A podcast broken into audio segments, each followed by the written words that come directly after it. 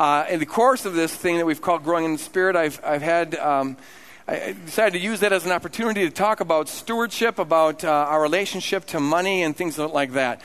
Now, actually, for those of you who have been through this whole process, we didn't talk much about uh, stewardship at all. We talked about life and kind of just principles of living, principles of discipleship, which is very appropriate. There was a, a few messages that I had planned on giving that I didn't give, but I, I feel I want to give, and so that's what I'm going to give today a few messages. We'll be here for another two hours.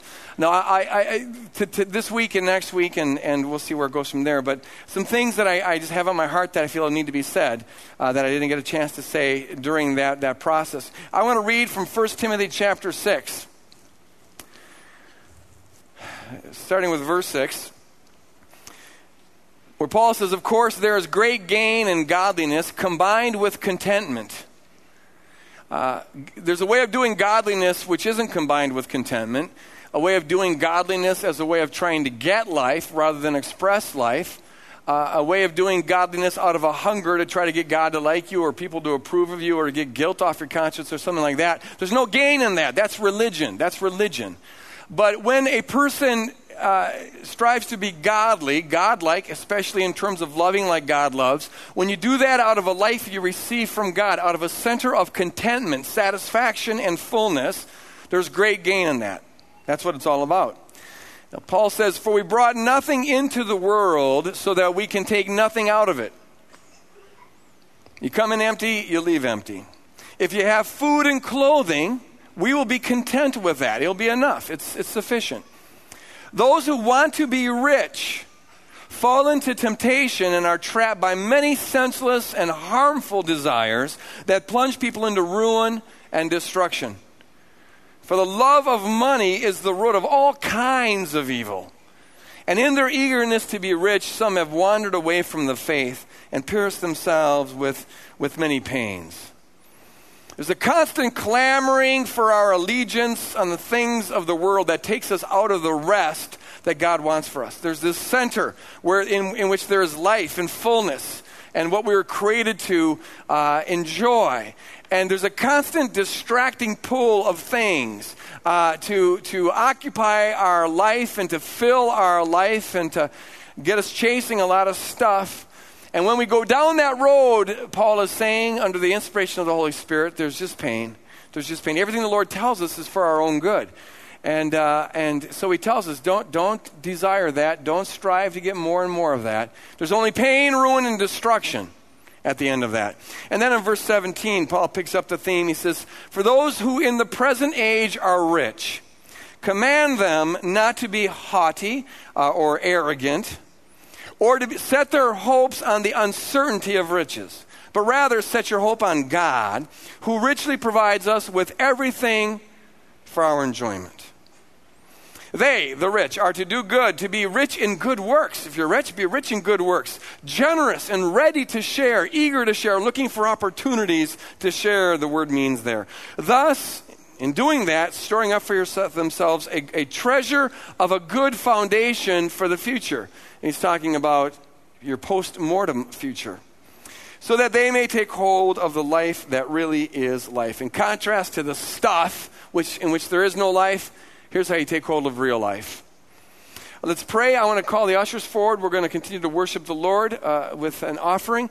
And I want to pray for the offering. I want to pray for the message. Could I get some people around the auditorium who will be intercessors for the next 40 minutes? Intercessors to cover the sermon in prayer. Need some more. Keep your hands raised. Need some more. I want this to be just uh, have an anointing. Uh, I'm in this section. Okay, got some. Okay, very, very good.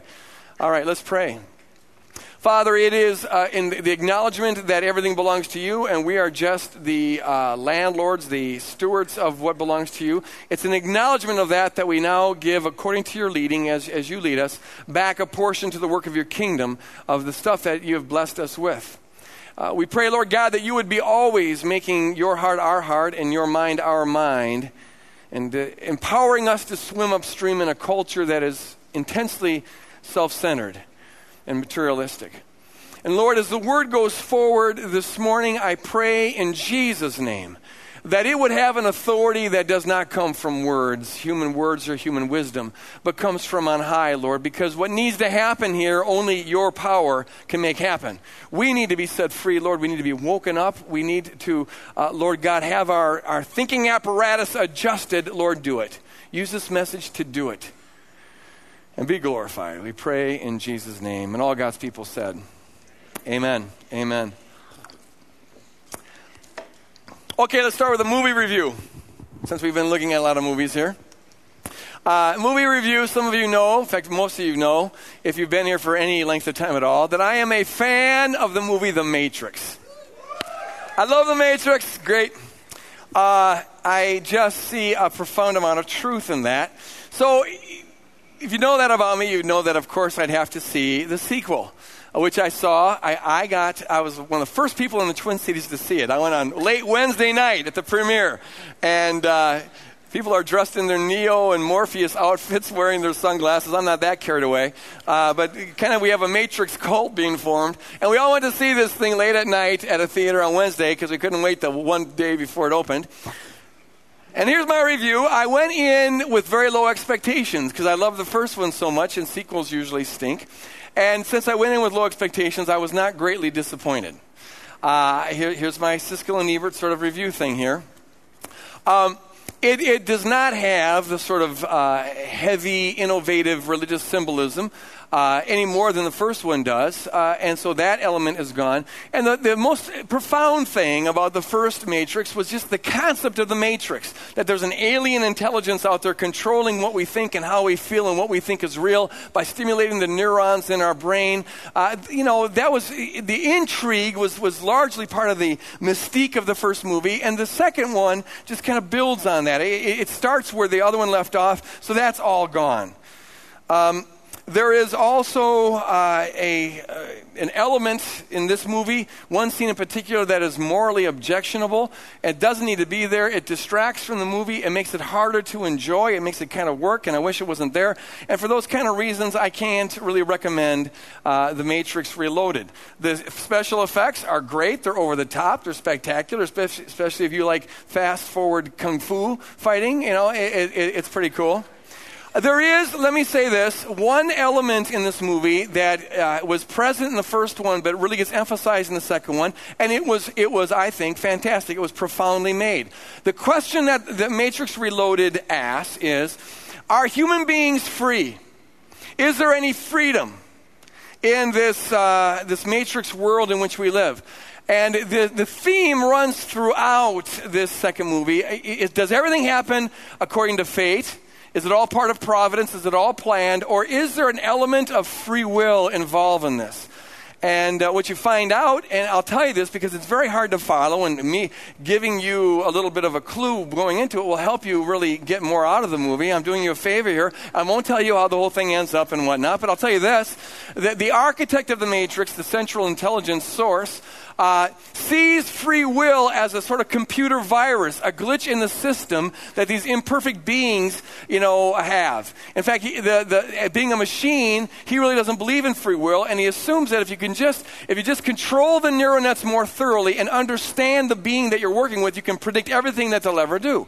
And so the question that's being asked here is, uh, is are human beings utterly controlled? Do we have any element of free choice? Uh, in the system in which we, we live. Um, it, it, I'll say one other thing about it, and that's this. Uh, the, the movie ends up on the right side of the fence. It has the right view, and I, I, I it answers that question in the right way. Uh, Calvinists, dear brothers, you're not going to like this movie, okay? It's just not going to.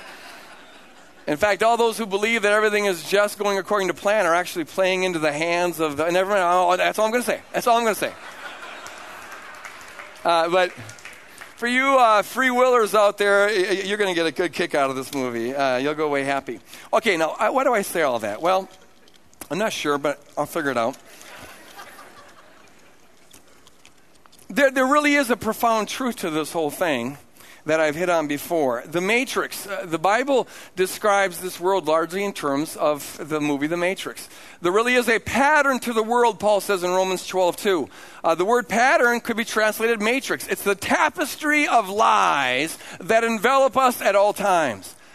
And the Bible talk, talks about the architect of this matrix, the God of this world, 2 Corinthians 4 4, the principality and power of the air, Ephesians 2 2, who controls the entire world, the entire matrix, 1 John 5 19. He's the, the, the prince of this age, Jesus says in John 12 14 and 16, and, and on and on and on. To a, uh, the, the, truth is that we are, uh, to a large degree, defined by the stimuli around us. Uh, the, the, this world of lies uh, installed installs triggers in our brain that, under the right circumstance, activate the neural nets uh, that constitute everything that we think is true and believe and feel and so on and so on. And what's true is that our interpretation of ourselves, of the world, of God, of what is good, of what is evil, of, of, of what, what we should be striving for, is largely a byproduct of this matrix of stimuli that come at us and trigger the neural nets in our brain. Comes at us from the day we're born and the media around us, the upbringing that we went through, uh, the songs that we hear, and on and on and on. That's the matrix. That's the pattern of this world. And the right question is to ask how can we get free of this? Do we have any free choice? To a large degree, the world that we, the way we interpret the world, we didn't choose. We didn't choose the experiences that get reactivated every time the right stimuli is out there. We don't choose it. It chooses us. We are, to a large degree, robotic, victims of uh, footnotes to the things that are said to us and the stimuli that come at us. Now, what I want to, I say all that to say this one of the central driving features of the matrix, the pattern of this world, one of the most fundamental, maybe even the most fundamental aspects of this matrix, is, uh, is the lie that, that uh, life is found just around the corner. It's the lie that if you just look a certain way, do a certain thing, acquire some stuff, then you'll have fullness of life. It creates a perpetual sense of discontent, of desire, a perpetual hunger inside of us, an insatiable need to acquire. And see, it's a fundamental aspect of the diabolical deception that is the matrix in the world. It's fundamental because, insofar as you are living that lie, you can't live the truth that God created you to live in. You, we're created to receive a fullness of life from, from God, fullness of love from God, and to live in an overflowing way towards one another. Life was meant to be lived, by, uh, lived as a dance by which we express ourselves, and it's all about expressing the love that God is that's given to us towards one another. It's about giving. But insofar as you're walking around with a perpetual state of hunger and pain and emptiness on the inside because you've been defined by the matrix, insofar as you do that, you're not living out of an abundance, you're living out of a vacuum. And you see the world in terms of what it can give to you rather than in terms of what you can give to it. You live in the knowledge of the good, and, uh, you live off the tree of the knowledge of good and evil. That's why, go right to the beginning in Genesis chapter 3. The serpent, the architect of the matrix, comes to Eve and lies to her. Says you can't trust God alone for your needs. Uh, you're not okay as you are. Look at the lie in Genesis 3. If you want to live a full life, if you want to be all you can be, if you want to actualize all your potentiality, if you want to have your eyes open, if you want to be wise, if you really want to live the good life, it's over there. You're not okay as you are, living as a human being, just getting life from God. Well, that's boring. No, life is found over there. So, Eve, if you're going to be all you can be, there's something you got to do. There's something you got to get to you. There's something you got to acquire. And then Eve gets this discontent, and now the tree starts looking good. She, the Bible says she saw that the tree was good for making one wise and opening up her eyes. It's the matrix. And it's all around us. It's all around us. Morpheus was right in, in, uh, in the first movie, although he's profoundly wrong in the second movie, you might pick up. Uh, but uh, when he says the Matrix is everywhere, you drive to church and it's there, you turn on the TV, it's certainly there. Wherever you go, it is there. And one way or another, it's, it, it, it, it's embedded. this is the true conspiracy theory here, folks. There, there's a systematic attempt to get us to believe that, uh, that it's appropriate to live out of a center of hunger and desperation, always needing more things. If only we get this, if only we get that. And it con- comes at us constantly. To a large degree, we're brainwashed by this. I, uh, this morning, here's the Sunday paper right here. Sunday Sunday paper, this isn't the whole paper, this is just one part of the paper. These are all advertisements. This is all advertisements. Uh, things you need. Here's a car that you need. Here's some stereo systems that you need, a cooler that you need, a bed that you need, some underwear that you need. Here's some uh, furniture that I need. Uh, here's some glasses of wine. In fact, this is the same one. I got four of these things. I, they four, in case I missed one, they gave me four other ones exactly the same. Here's, here's uh, some pantyhose that I'm sure I don't need.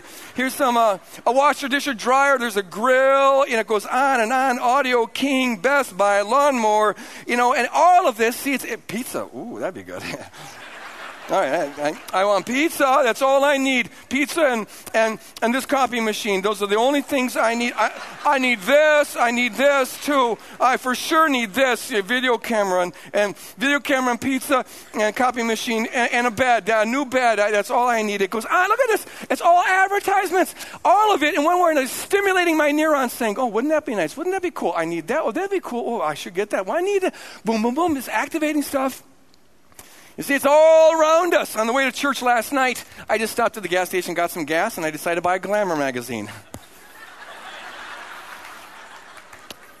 okay, see, uh, here's, uh, uh, what's her name? Uh, Courteney Cox. Uh, whether that's her body or not, nobody knows, because I'm told most of the time they, they put the head on the body. Okay? Uh, that already, see, you just got to look to see past the message. I'm not saying this is evil. There's nothing evil with any of this stuff. You know, sell. This is what keeps capitalism going. Nothing evil with this. Uh, but, there's a, but we've got to be trained to see the messages embedded in, in, in, in things, the lie behind the exterior. Okay, what's this saying? Well, just by virtue of her being her and, and her body being her body and the clothes that she's wearing and the way that she's standing, um, you know, it, it's communicating something. I mean, she's one of the beautiful people. In fact, you go through this whole magazine, and it's all beautiful people. They're, it's incredible. Look, there's a beautiful person. She's pretty. I, you know, it, it, they're all probably half the bodies have been, you know, either altered in one way or another, or uh, you know, f- uh, photograph uh, altered. Whoa, uh, there's Okay, so that, that's communicating something, especially to young people. I want to look like her. I want to be sexy like her. I want to have a body like her. And, and you know, I, I want to be one of the beautiful people who wear the stylish clothes and, and, and whatever. And then what's being sold here? And I'm not saying Glamour's a bad magazine. There's some good stuff in there, I suppose. Almost all of it's advertisements, though. You you pay three and a half bucks for a book on advertisements. It's, okay, anyways, hotter, happier. Those are synonymous, basically. If you want to be happier, you got to be hotter. And so here's sex the way you want it uh, all the foreplay, the fun, the closeness you've been craving. Now, I, you know, I can see a good use for a book on that that maybe some men should read. But, but uh, the, the, the, message that's being communicated is that if you're going to be happier, you got to be hotter, and here's sex the way you want it. 347 dirt cheap fashion and beauty steals because we all want to look like Courteney Cox. At least all the women do. If a guy does here, I want to talk to you after the service. You have genius hair tricks. How to make your hair just right. I love this one down here in the lower right hand corner. Love your life now. Why wait? Oh, that's what we've always needed. Love your life now. You know, if you just do this and acquire this and get this, well, now you can begin to love your life. But the message is not until, not until. And see, th- we just have to realize that in our culture, it's particularly intense in advertising, but every culture's got it. The matrix is all about creating in us a perpetual state of discontentedness, not having enough, not being okay as you are. And with that comes this diabolical lie that if only you had a different body, and if only you had a different spouse, and if only you looked like Courteney Cox, and if only you had this kind of hair conditioner, if you only had this kind of car, if you only had this kind of a house, if you only had this kind of a stereo system, if you only listen to this kind of music and brush this kind of toothpaste and what have you, then you'd be fully alive. Then you'd have the good life. Then you'd be one of the pretty people, the beautiful people, the arrived people, the fully alive people. And the sad thing is, and the true thing is, that there is, that if only never pans out. It never pans out. You never get it. And even when you get it, they change it on you. All this fashion stuff. I, you know, uh, my kids are always telling me, Dad, those are last year's pants. Uh, well, no, I'm wearing them this year, thank you. But uh, who makes up these rules? You know, blue is in, green is out. No, green is in, blue is out. No, brown is in, and green and blue are both out. And you got to wear it with the bell bottoms. No bell bottoms. No semi bell bottoms. You know, slit lace. No slit lace. And, and it, it, you, are in this year, uh, but next year it's it, it's a it's, it's a different shtick. Who makes up these rules? I mean, you look back on the 70s and people think they look silly, but at the time they looked really, really cool. And if you ask me, I think they still look cool.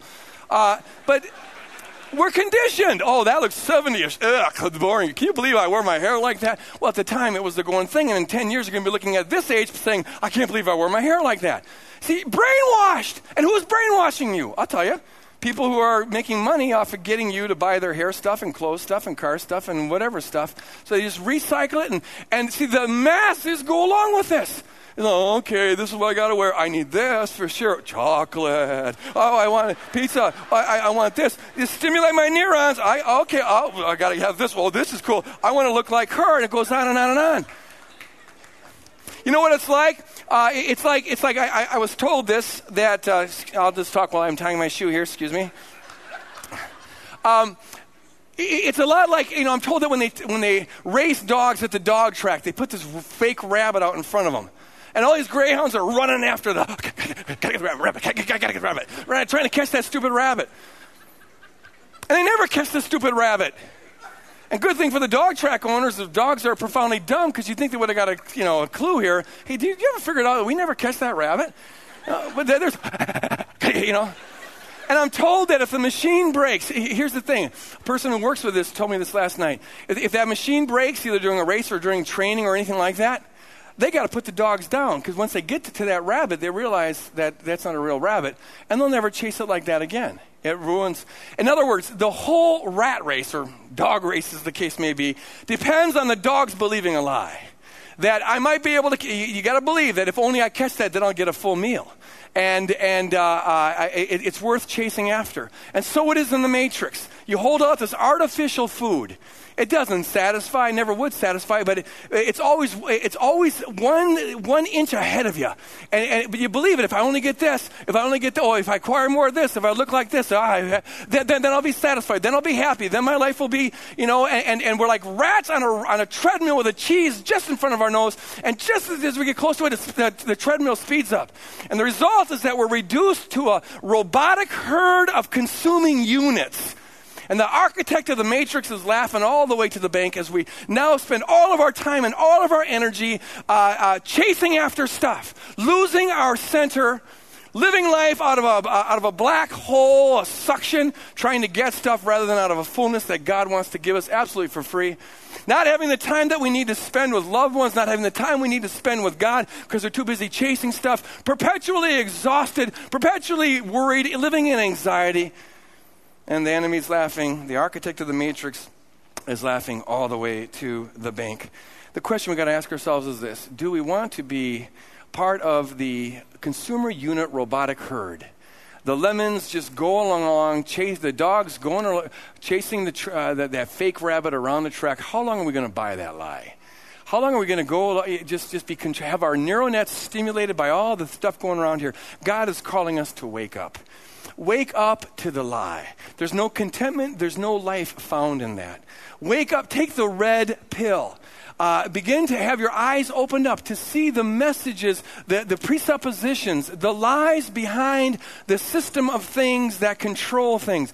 Uh, uh, eh, wake up to the reality that you have, the second movie is showing us. A choice involved here. You don't need to be defined by the world around you. You don't need to be defined by the things that have gone on in the past. You don't need to be defined by the stimulation, the jerking around of the matrix in your brain by the architect of the matrix. You don't need to be anybody's puppet defined by no one. You can be a child of God who's defined to the core of your being by the person of Jesus Christ, living life out of a fullness that He gives you for free. Amen? That's true life. Wake up to it. But you've got to wake up to it. You've, you, have you, you, got to become aware of it. True life is found in Jesus Christ, not in stuff. True life is found in the unconditional love that God wants to give you for free. That's where fullness is found. And you can be rich and have that, and you can be poor and have that. But being rich isn't, certainly isn't going to give it to you. Full life is found in the peace and the joy, the tranquility, the rest that God gives you absolutely for free. And all the stuff in the world, uh, chase that all you want, but it's not going to give it to you. Even when you get it, you don't get it. You just chase more stuff. True life is found in freedom, and the stuff of this world may make you bound, but it will not make you free. To, true freedom is waking up to the matrix, to realize that you don't need to be defined by that. To swim upstream, to not be part of the herd, to say, I will tell my brain what is true, what is right, what is real, not the media, not past mom, not my past dad, not anything else, but our Lord Jesus Christ. There's no life found in the pursuit, no contentment, no, no, no, no ultimate value found in the pursuing of things. Wake up to the lie. Okay, now I've said that There's no life found in pursuing riches. I also want to say this there's no life, life found in pursuing poverty either, or in being poor. Okay, let, us get some balance here.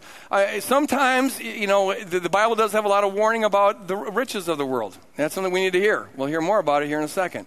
But you also got to realize that nowhere does the Bible make being rich an evil thing and being poor a virtuous thing. Sometimes, well, some of us have had a, a tendency to do that. That, you know, the, the, rich people are the bad people and the poor people are the good people. They should all be sainted. I grew up with a dad who basically did that. He was always for the underdog and against the upper class. And I think in my more, my less mature years, now I'm mature and wise in all things. But when I was younger, I, I, I think I had a little bit of that edginess to me as well. But see, the thing is this you can be poor and be just as miserably discontented as, as, as a rich person.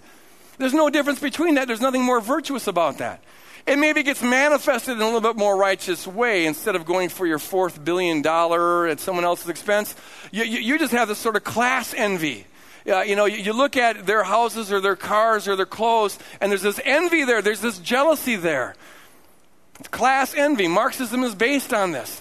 And, and what you really want is for them to share some of what they have with you. But you don't say it like that. You put it in, in terms of justice. It's not fair. It's not just that they have so much and other people, i.e., me, have so little, you see?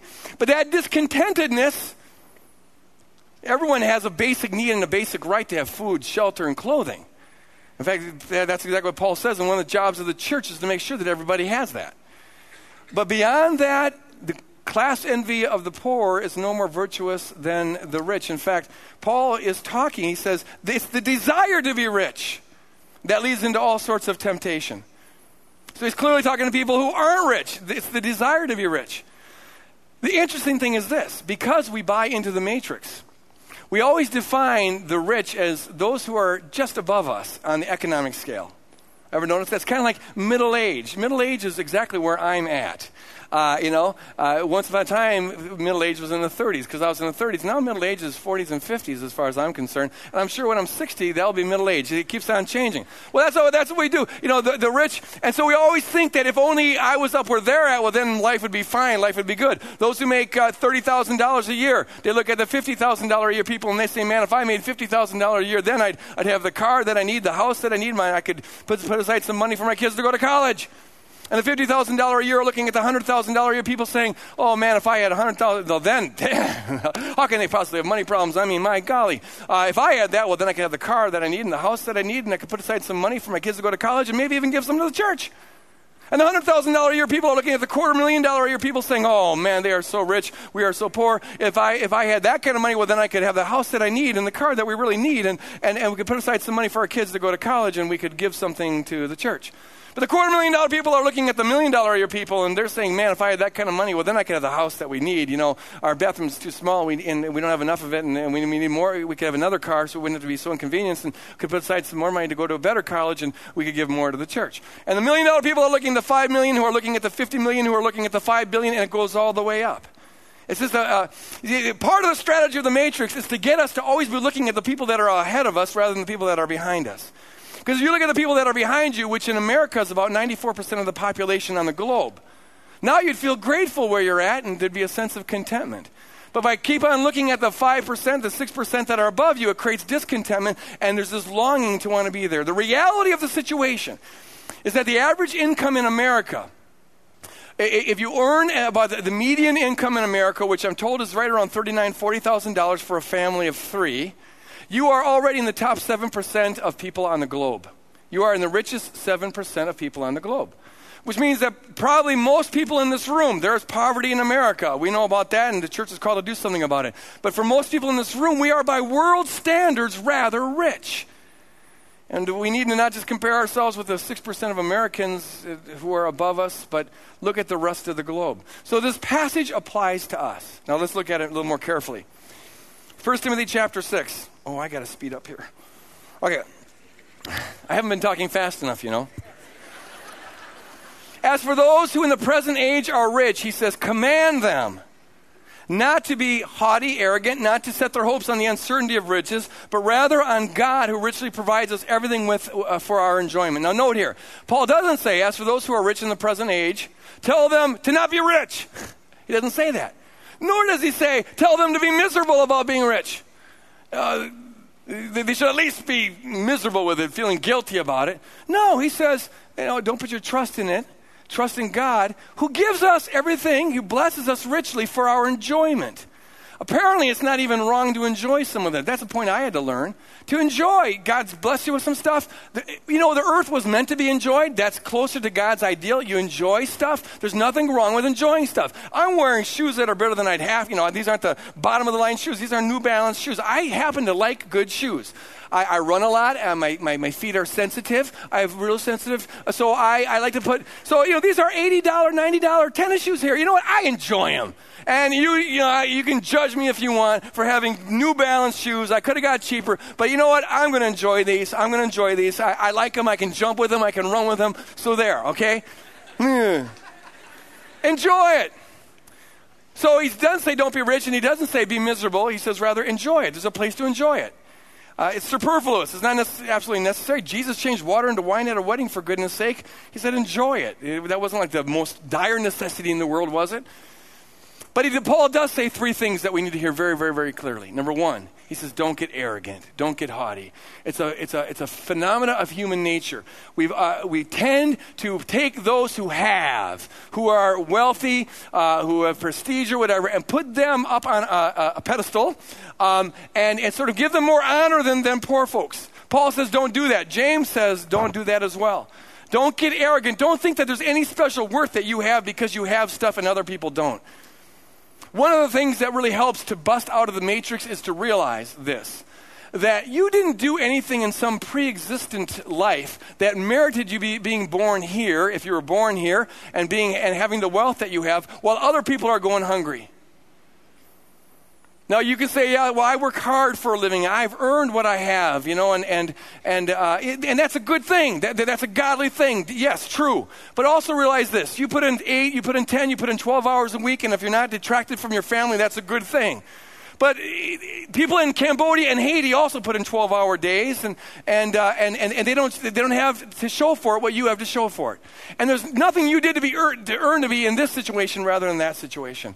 I remember the time when I was in Haiti driving through the city of Soleil, one of the poorest places on the planet, and my eyes made, made eye contact with this little kid uh, uh, going through this giant smelly garbage. He was stunk so bad we had our windows closed because we couldn't tolerate the smell. He's looking for food in that. And as we drove past in our air conditioned van, our eyes made eye, eye, eye contact. And like a revelation, I, I, I, knew this intellectually before, but now I felt it existentially. The, the question why am I on the inside of this van instead of out there digging for food? And it's got nothing to do with me. One way of saying it is, is to say, you know what? It's just pure luck. I got lucky. I got lucky. And I'm not going to feel guilty for getting lucky, but on the other hand, I'm not going to feel arrogant for getting lucky. I, I, I, didn't earn this spot. With, with that awareness comes this, this uh, a broadening of consciousness, if, if you will, because now I realize that with my wealth comes a responsibility. I've got a responsibility that kid looking for food doesn't have, and that is what can I do with this? I can enjoy it, and that's a, that, that, that's a godly thing, but there's also a responsibility that comes with this. But my point right now here is simply this the last thing I should ever do is feel like somehow I'm special or better because I have it. If you drive a Lear, you fly a Lear jet wherever you go because you're that wealthy, that's fine, that's wonderful. But don't think for a second that you're better than the hooker on Hennepin Avenue. You both have unsurpassable worth, and it's got nothing to do with your Lear jet. It's got everything to do with what your Creator thinks about you. Amen. You may drive a Rolls Royce, fine, enjoy it, but don't look down on people who drive 1970 Pintos. And maybe that you just are into the high life, you know, you can just afford all the finest clothes, the finest New Balance shoes, the finest ties, smoke the finest cigars, drink the finest wine, eat the finest food, live in the finest house. But don't think for a second that you've got anything up on the, on the single mother in the inner city with five kids living off of welfare or the panhandler on the street corner. No, you're all, you're all human beings who have unsurpassable worth because of your Creator. It's got nothing to do with your fine style life. Don't get arrogant, number one. There's a tendency to do that. We're the better ones because look what we have. Number two, and this is so important, be careful, Paul says. Be careful. Don't put your hope in this stuff. Don't put your hope in this stuff, he says. Don't love it. Love is about ascribing worth to it. You got it, enjoy it, but don't love it. Don't grab it. Don't put your hope on it. Hope is what you grab onto when you fall off the edge of a cliff. You grab onto that branch, you're hoping it holds. Hope is what makes you feel secure. It's what keeps you from falling. It's what keeps your life together. It's what gives you a sense of well being that life is worth living. That's what you hope in. Paul says, don't let an ounce of that be based on the stuff you have, the car that you drive, the house that you live in. Put your hope on, the, on God who gives, blesses us richly, gives us these things for our enjoyment. But don't put any hope, any worth, any identity in any of that stuff. Easy come, easy go. It's all uncertain, he says. It's here today, it's gone tomorrow. In fact, the only thing that is certain is that you won't have it tomorrow or the next day. Sooner or later, that branch that you are grabbing onto is going to break. Paul says we in 1, in 1 Timothy 6, we brought nothing into the world and we take nothing out of it. Oh, this will help you get free of the matrix. If you live in this reality, uh, you know, you, you, you don't take one penny, one nice thing with you when you graduate to the next level. Not any of it. As I've said before, no one's ever seen a hearse pulling a U-Haul. It doesn't happen. It's not like you're moving to a different location here. I was told that when, when, when they bury the deceased, that those nice suits they put on on the males, they don't have any pockets in them. And that's symbolic. Why would they need pockets? You see, uh, you go, you leave with the same stuff you came in with, and that's nothing. Absolutely nothing. Wake up to how vaporous, how transitory the stuff of the world is, and don't put any hope, any worth on it at all. Don't cling to it. But see, we need to be on guard because there's something about stuff that pulls us in that direction there's an illusory quality to it that grabs us and makes us think that it's kind of permanent, that, that it has some kind of intrinsic value. So you got to be on guard on guard with this. That's why Paul says, don't, the love of money is the root of all kinds of evil. You start putting worth on, on the money and the wealth that you have, and man, you're going to be involved in all kinds of destructive evil in your life. Jesus said in Luke chapter 16, no slave can serve two masters. You cannot serve God and wealth. Okay? You have a choice to make here. Jesus uses the word that's translated wealth here, the word is mammon. And it's not the usual word for, for, for wealth. Actually, he's depicting wealth as a, as, a, uh, as a being, a demonic being. Some scholars hold that he is referring to a demonic being, mammon being its name. And there's a power there, whether it's literal or figurative, doesn't matter. What Jesus is getting at is this there's something about wealth that pulls you to serve it, and that is in competition with God, and you can't do both at the same time. I don't know if any of you have ever read Milton's Paradise Lost that famous, uh, long, long, but wonderfully insightful poem that he wrote. And Mammon is one of the angels in God's court before the, uh, the foundation of the world. But even before the world's created, Mammon is looking at the streets of gold. And he's in awe of the, the, the, the glory of, the, of the, the city of God more than he is uh, at, at God. That's the pull of mammon. And in the matrix of the world in which we live in, he tries to do that. He makes everything look so glittery. The tree of the knowledge of good and evil, Eve saw that the, that the food was good to eat. No, it wasn't. It was terrible to eat. But he, he gives that illusory quality to the whole thing. There's a pull that's, that's there. The spirit of mammon all around us comes at us through all these pages. Because only by getting mammon can you get that stuff. The, the, the pull is, is, is that spirit that says, mine. It's mine. This is, I own this. I work hard for this. I, I have a right to this. It's the spirit of Gollum in Lord of the Rings. My precious, my precious. Everyone wants my precious. They're always after my precious. Even the preacher right now, he he says he's trying to help me get free, but really, he just wants more of my precious. Everybody's after my precious. You know, it's absolutely true. It's absolutely true, my precious. That, that's the spirit that is there. There's a gravitational pull to stuff. And the more stuff you have, the more the pull is there. Be careful. Be careful. It's like gravity. You know, if you were on Jupiter, you'd weigh 10,000 times what you weigh here on Earth. And the reason is because there's so much more planet there. The, the, pull is stronger, and you can be glad that you don't live on Jupiter. You'd be 10,000 times heavier than you are right now. Now, that doesn't make Jupiter a bad planet. Jupiter's a fine planet, I might say.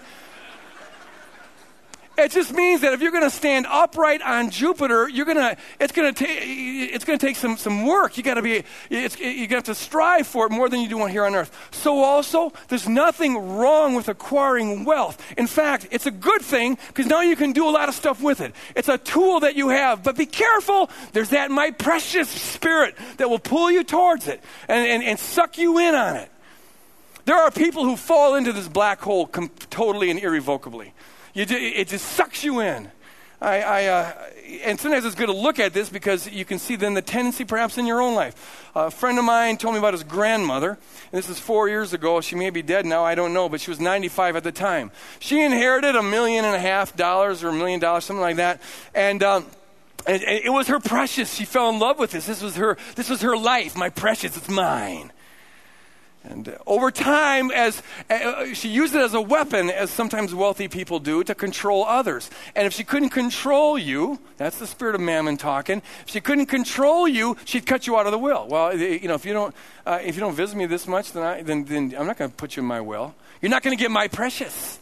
And by the time she was 95, she's managed to alienate all three of her kids and all other relatives, uh, cut them out of the will, and now she's all alone in her little room because she wouldn't even spend her precious on getting a better house for herself, living here as this miser, counting her money on her way to dying. Just sucked out, just devoured by the God mammon. And there is that pull. There is that pull. We need to be aware of it. We need to be cautious, be careful with this stuff. The tragedy is that that woman, she could have done so much with it. She's not going to take one dime with her where she's going. It'll be absolute, it's absolutely worthless. It's an utter, utter deceptive illusion. In the name of giving her life, it's totally sucked life out of her now and forever. But she could have done so much with that.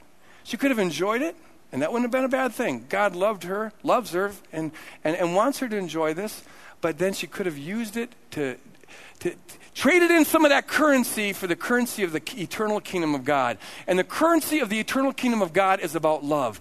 When you use the stuff for love, now it lasts forever. It goes on and on and on. But you got to change currency. The picture I kind of get in my mind is this the analogy I got is this. If you're going to Cambodia and uh, you're taking all your money over to Cambodia, you're going to be a wealthy person over there, so you think. But if you get off of, of the plane to Cambodia with U.S. dollars, they don't mean a thing over there. You got to trade in the currency so now you have Cambodian coinage. Uh, your U.S. dollars aren't going to you know, work over there. So, also, folks, we are on a plane ride to the kingdom of God. We're on a plane ride to eternity. And uh, we have here in this life that we have right now, we have various things that God has blessed us with. It's all earth currency. You got to know this. When we land and your foot steps on the ground, it will mean nothing. Zero. Now, it, it, it's utterly worthless. You don't take a penny with you off of the plane. What you do take with you is the currency of love that you've acquired with that, you, that earth currency when we trade in it, when we use it for the furthering of the kingdom of God, now it takes on an eternal value, which leads to my third and final point, which I do in three minutes. And that is simply, Paul says, don't be haughty, be careful, and number three, be wise. Be wise in how you live. Uh, Paul says, 1 Timothy chapter 6, they are to do good, to be rich in good works generous and ready to share, thus storing up for themselves the treasure. Here's what's wise think about the future. A person who doesn't think about the future is not wise. Think about the future, and I don't mean next year, I mean one second after you die. Store for yourself a treasure of a good foundation for the future. Paul says in, uh, in, in 2 Corinthians 9, God is able to provide you with every blessing in abundance. He loves to do that. You can enjoy that, but here's the major purpose so that by always having enough of everything, you get to share abundantly in every good work. God blesses us. We got lucky. Here we are, living in America, and, and, and we have various degrees of blessing. There are some here, maybe, who don't have the basic necessities. This sermon doesn't apply to you. Uh, the church needs to help you get those basic necessities food, clothing, shelter. Rest of us have, have that taken care of and then some. And, and, and the reason why we're blessed, the Bible says, is number one, because God loves to bless you. He, enjoy it. Don't go feeling miserable about that. But number two, and even more importantly, so now you get to bless others. You get to trade in that currency for eternal value. You get to, uh, to, to use it to further the kingdom of God. It's a tool that can be used. Be careful with it because it can suck you in. Don't buy into the matrix, the lie of the culture. Stay free and use it for the kingdom of God. And in doing that, number three, you store for yourself a treasure in heaven. A treasure in heaven that never lasts. Paul says in 1 Corinthians 13, the only thing that lives forever is love. However, you invest in love, directly, indirectly, individually, collectively, that goes on forever and ever. Everything else is just dust in the wind. Just dust in the wind. Close your eyes. I want to ask you this question This is the key to contentment. This is how do you live contentment out of fullness, getting life from, from Christ, living wisely. This is the life. Everything else is just a greyhound chasing an artificial rabbit around the track. So I ask this question. This is a, this is a matrix busting question. Fast forward the movie of your life right now to the time when the plane has landed and your foot touches ground in eternity. And maybe seven days from now, maybe seven minutes from now, for all any of us know, maybe 70 years from now. It doesn't matter. That's such an insignificant, insignificant difference. You, the plane has landed. You died one second ago. Are you there? You died one second ago. And now the question is how rich are you now? How rich are you now? Which is the question have you lived for love? Have you used what God blessed you with for love? I'm going to close in a prayer here, and I'd like to ask, as I'm praying, the prayer team to come forward. And if you have any need whatsoever that you would like to have prayed for, I encourage you to come forward and get that prayer. Relationships, maybe financial matters, whatever. If you're here this morning and you have not entered into a relationship with Jesus Christ, that's step number one. That needs to happen and it needs to happen today because tomorrow's not promised you. And so, as when, when I conclude our, my prayer, I want to invite you to come over to the my right, to your left, up here front, and there's a person who will explain to you what is involved in surrendering your life to Jesus Christ and beginning to walk with Him. And now I want to pray, Father, in Jesus' name free us from this diabolical matrix that saturates, bombards us, immerses us in lies day and night. Lord, we do not want to be controlled by any enemy of yours. We don't want to be jerked around by the stimuli of our culture, the ceaseless bombardment of neural net activating stimuli. No, Lord, we want to be your disciples. We want to follow your leading. We want to follow your truth. We want to follow your commands. Father, will you right now, as we make a commitment to do that in your hearts, make a commitment to do that? Holy Spirit, keep us awake. Uh, keep us awake. Lord, whatever clarity we have right now, we pray, Lord God, that you'd lock it in. So we really live tomorrow with this insight, and Wednesday with this insight, and next Saturday with this insight. Help us to not be pulled in by the God mammon and to grab hold of my precious, but to see, Lord, that you are the only precious thing. You are the, the pearl of great price the bright morning star. We cling to you and to you alone. Help us to live that out consistently and therefore live free and therefore live wisely, storing up a treasure in heaven as we use what we have and all that you've given us our time, resources, energy, and money to express your love to the world around us. In Jesus' name we pray. And all God's people said, Amen, amen. Praise God, praise God. Be free, be free. Do not let the architect of the matrix jerk you around. The altar is open if you want to come forward for prayer. If you need Jesus, over here on the right, man will explain to you how to enter an eternal life. God bless you guys. We love you.